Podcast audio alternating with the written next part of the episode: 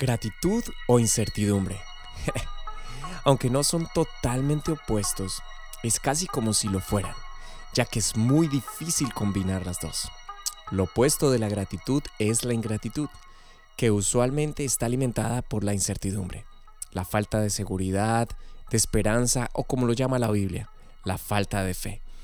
Probablemente al iniciar desde cero un nuevo proyecto o un nuevo proceso, Después de haber visto un tremendo milagro, podría haber una sensación agridulce. En el episodio de hoy aprenderemos una gran lección acerca de la adoración. Bienvenidos una vez más, yo soy César Méndez y este es el podcast Entre Palabra y Canciones de la serie Actos de Adoración.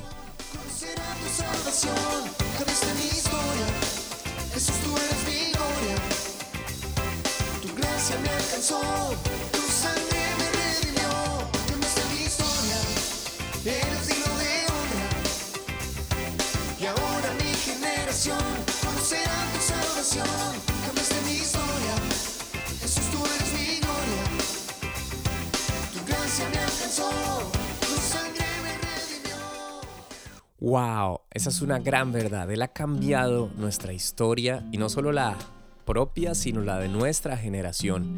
Si obedecemos y creemos en la palabra del Señor, si le hemos aceptado como nuestro único y suficiente Salvador, y si aún no lo has hecho, yo te invito a que lo hagas porque te estás perdiendo de algo increíblemente grande y sobre todo de la salvación y la vida eterna asegurada. Esta canción la hicimos hace un tiempo con el Ministerio de lo que tengo te doy. Si quieres escucharla, ahí está en plataformas digitales. Cambiaste mi historia. Si has estado escuchando atentamente esta serie, te estarás dando cuenta que no llevo un orden cronológico directo, pero sí indirecto. Hemos estudiado hasta el momento tres actos de adoración. El primero citado en la Biblia realizado por seres humanos, Caín y Abel, y dos del Nuevo Testamento. Si aún no los has escuchado, te invito a que lo hagas y escuches desde el inicio de esta serie. Vamos a ir una vez más al Antiguo Testamento o Antiguo Pacto y vamos a estudiar lo que la Biblia nos enseña en este segundo acto de adoración, eh, donde además hay una particularidad y es que quien lo ofreció no solamente ofreció una ofrenda, adoró, sino que también edificó un altar. Recordaba mientras escribía este guion acerca de ese álbum eh, que me encanta, grabado hace también unas eh, décadas atrás por el cantautor Marcos Vidal, quien me encanta, admiro muchísimo sus canciones, sus letras, y donde se dramatizaba la vivencia o se dramatizó la vivencia de Noé en el arca con los animales. Eh, y es especial, tiene un gran mensaje, unos arreglos musicales increíbles pero obviamente es un guion escrito, imaginado, porque la Biblia no dice nada respecto del día a día vivido durante ese tiempo que Noé y su familia con los animales estuvieron dentro del arca. Solo nos cuenta los detalles que sabemos respecto al inicio del tiempo del diluvio, obviamente las dimensiones del arca. Sabemos que fue en el año 600 de Noé, en el mes segundo, a los 17 días del mes, eh, que el diluvio, o sea, que literalmente llovió de una manera eh, cual nunca la ha habido, o sea, un diluvio literal durante 40 días y 40 noches. Particularmente este número 40 está relacionado en la Biblia a los procesos de Dios con el hombre. Eh, todo lo descrito que puedes leer entre el capítulo 7 y 8 del Génesis. El total de días de Noé y su familia en el arca fueron 365, un año completo. Y había una intención muy clara de parte de Noé de salir del arca, confiados en la salvación del Señor. Pero pareciera que con cierta zozobra e incertidumbre respecto al, al momento en que ya pudieran salir dentro del arca. Solo nos deja saber los detalles que están en la Biblia. Y también quiero eh, recordarte que hubo 10 generaciones entre Adán y Noé, entre Adán y el momento del diluvio.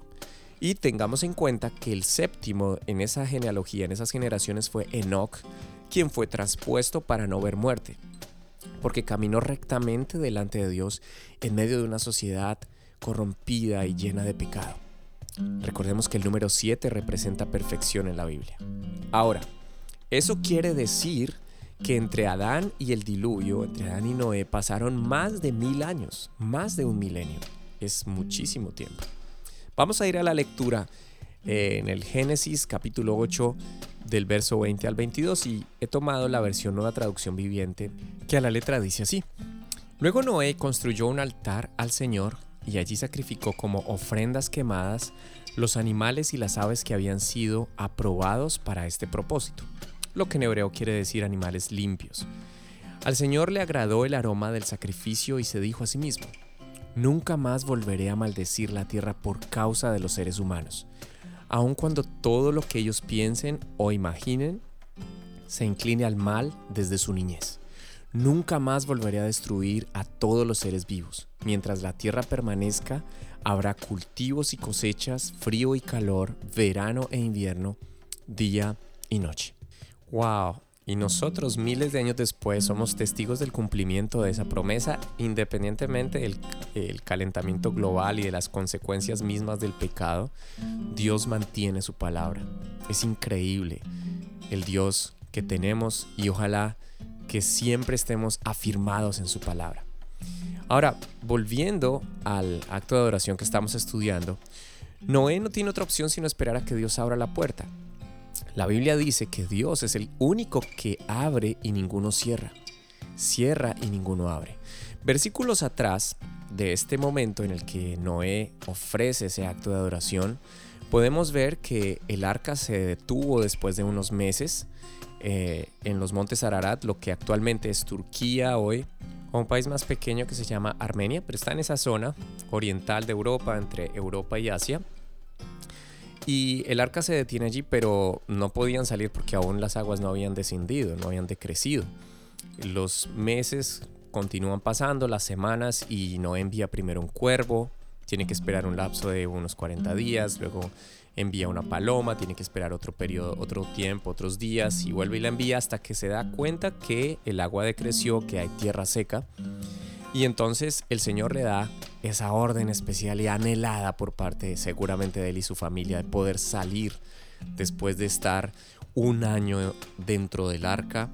Y déjeme imaginarme por un momento este, este, esta escena en la que Noé y su familia están observando la tierra después de un año de estar encerrados en el arca. Ahora están en tierra firme. Si has tenido la experiencia de viajar algún momento en barco, en lancha, en un bote, sabrás que eh, hay cierta incertidumbre siempre porque uno ya está acostumbrado a tener sus pies sobre tierra firme. Ellos duraron un año y ahora están, luego de estar en un, durante un año en el arca, en medio del movimiento y todo lo que significa esta situación, ahora están en tierra firme. Y solo ellos como parte de la raza humana. ¿No crees que habían sentimientos encontrados? Por un lado, la satisfacción y la gratitud con Dios por haberlo salvado.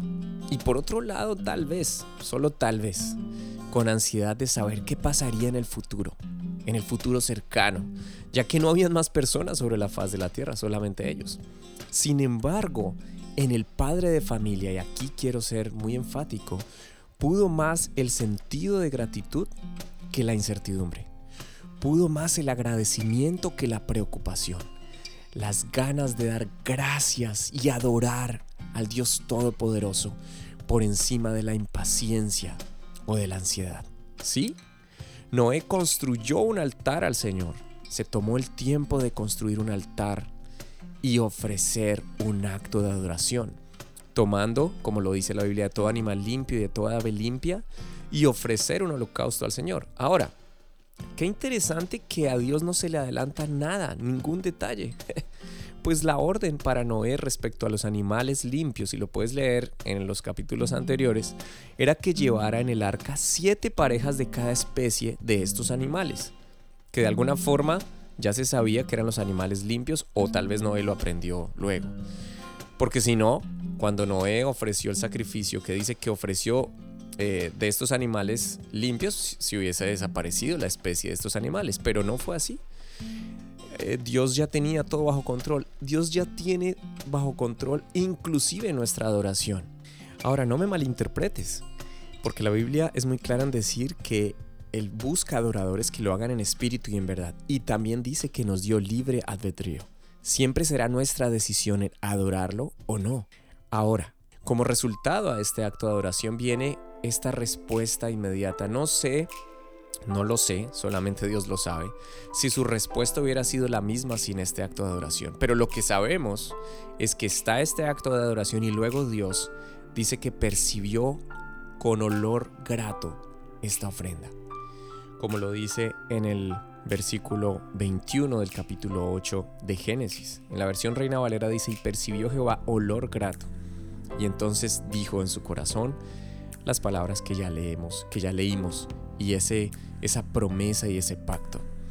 Y además no solamente eh, comunica su dictamen, no más este tipo de juicio, sino al contrario, gracia y misericordia para la humanidad y luego la confirmación del pacto de una manera detallada en el capítulo 9 del Génesis.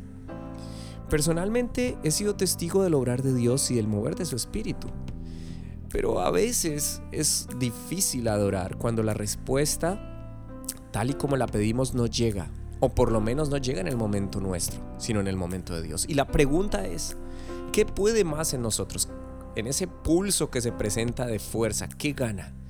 ¿La gratitud el agradecimiento y las ganas de adorar?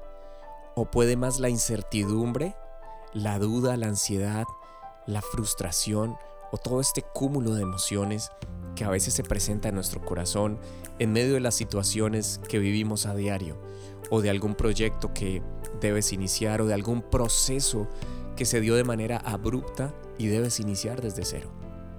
Bueno, Noé nos da una gran enseñanza. En la palabra de Dios encontramos que pudo en él, como padre de familia más, este sentimiento de gratitud, este sentir de adorar a Dios, de darle lo mejor, edificar un altar. Y antes de iniciar eh, un nuevo proceso, de saber cuál es el primer paso, de escribir una planeación, adoró. Y lo hizo de tal forma que está registrado en la Biblia. Y luego viene un pacto que Dios hace con el hombre de, de una manera impresionantemente grande que se ha transmitido de generaciones a generaciones. Aún hoy somos testigos.